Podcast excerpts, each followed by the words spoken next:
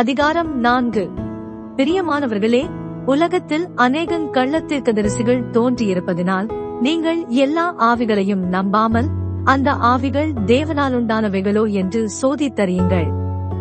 தேவாவியை நீங்கள் எதனாலே அறியலாம் என்றால், மாம்சத்தில் வந்த இயேசுகிறிஸ்துவை அறிக்கை பண்ணுகிற எந்த ஆவியும் தேவனால் உண்டாயிருக்கிறது. மாம்சத்தில் வந்த இயேசுகிறிஸ்துவை அறிக்கை பண்ணாத எந்த ஆவியும் தேவனால் உண்டானதல்ல. வருமென்று நீங்கள் கேள்விப்பட்ட அந்திக்கிறிஸ்துவனுடைய ஆவி அதுவே. அது இப்பொழுதும் உலகத்தில் இருக்கிறது. பிள்ளைகளே, நீங்கள் தேவனால் உண்டாயிருந்து அவர்களை ஜெயித்தீர்கள். ஏனெனில் உலகத்தில் இருக்கிறவனிலும் உங்களில் இருக்கிறவர் பெரியவர். அவர்கள் உலகத்துக்குரியவர்கள் ஆகையால் உலகத்துக்குரியவைகளை பேசுகிறார்கள், உலகமும் அவர்களுக்கு செவி கொடுக்கும். நாங்கள் தேவனால் உண்டானவர்கள், தேவனை அறிந்தவன் எங்களுக்கு செவி கொடுக்கிறான், தேவனால் உண்டாயிராதவன் எங்களுக்கு செவி கொடுக்கிறதில்லை. இதனாலே சத்திய ஆவி இன்னதென்றும் வஞ்சகாவி இன்னதென்றும் அறிந்திருக்கிறோம். பிரியமானவர்களே, ஒருவரில் ஒருவர் அன்பாயிருக்க கடவோம். ஏனெனில் அன்பு தேவனால் உண்டாயிருக்கிறது.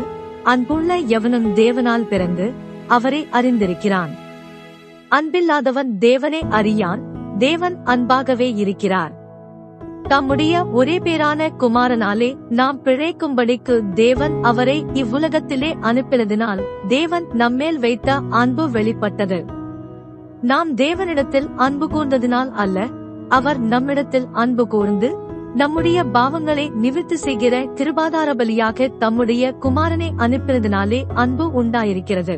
பிரியமானவர்களே, தேவன் இவ்விதமாய் நம்மிடத்தில் அன்பு கூர்ந்திருக்க நாமும் ஒருவரிடத்தில் ஒருவர் அன்பு கூற கடனாளிகளாயிருக்கிறோம். தேவனை ஒருவரும் ஒருபோதும் கண்டதில்லை.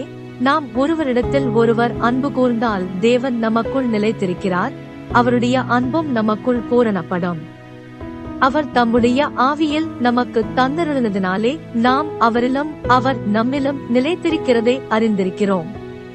பிதாவானவர் குமாரனை உலக இரட்சகராக அனுப்பினார் என்று நாங்கள் கண்டு சாட்சியிடுகிறோம். இயேசுவானவர் தேவனுடைய குமாரன் என்று அறிக்கை பண்ணுகிறவன் எவனோ அவனில் தேவன் நிலைத்திருக்கிறார், அவனும் தேவனில் நிலைத்திருக்கிறான். தேவன் நம்மேல் வைத்திருக்கிற அன்பை நாம் அறிந்து விசுவாசித்திருக்கிறோம். தேவன் அன்பாகவே இருக்கிறார். அன்பில் நிலைத்திருக்கிறவன் தேவனில் நிலைத்திருக்கிறான், தேவனும் அவனில் நிலைத்திருக்கிறார். நியாய தீர்ப்பு நாளிலே நமக்கு தைரியம் உண்டாயிருக்கத்தக்கதாக அன்பு நம்மிடத்தில் பூரணப்படுகிறது. ஏனென்றால் அவர் இருக்கிற பிரகாரமாக நாமும் இவ்வுலகத்தில் இருக்கிறோம். அன்பிலே பயமில்லை. பூரண அன்பு பயத்தை புறம்பே தள்ளும். பயமானது வேதனை உள்ளது. பயப்படுகிறவன் அன்பில் பூரணப்பட்டவன் அல்ல.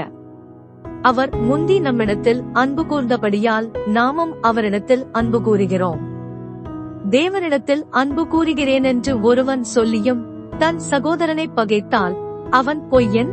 தான் கண்ட சகோதரனிடத்தில் அன்பு கூறாமல் இருக்கிறவன் தான் காணாத தேவனிடத்தில் எப்படி அன்பு கூறுவான்? தேவனிடத்தில் அன்பு கூறுகிறவன் தன் சகோதரனிடத்திலும் அன்பு கூற வேண்டும் என்கிற இந்த கற்பனையை அவராலே பெற்றிருக்கிறோம்.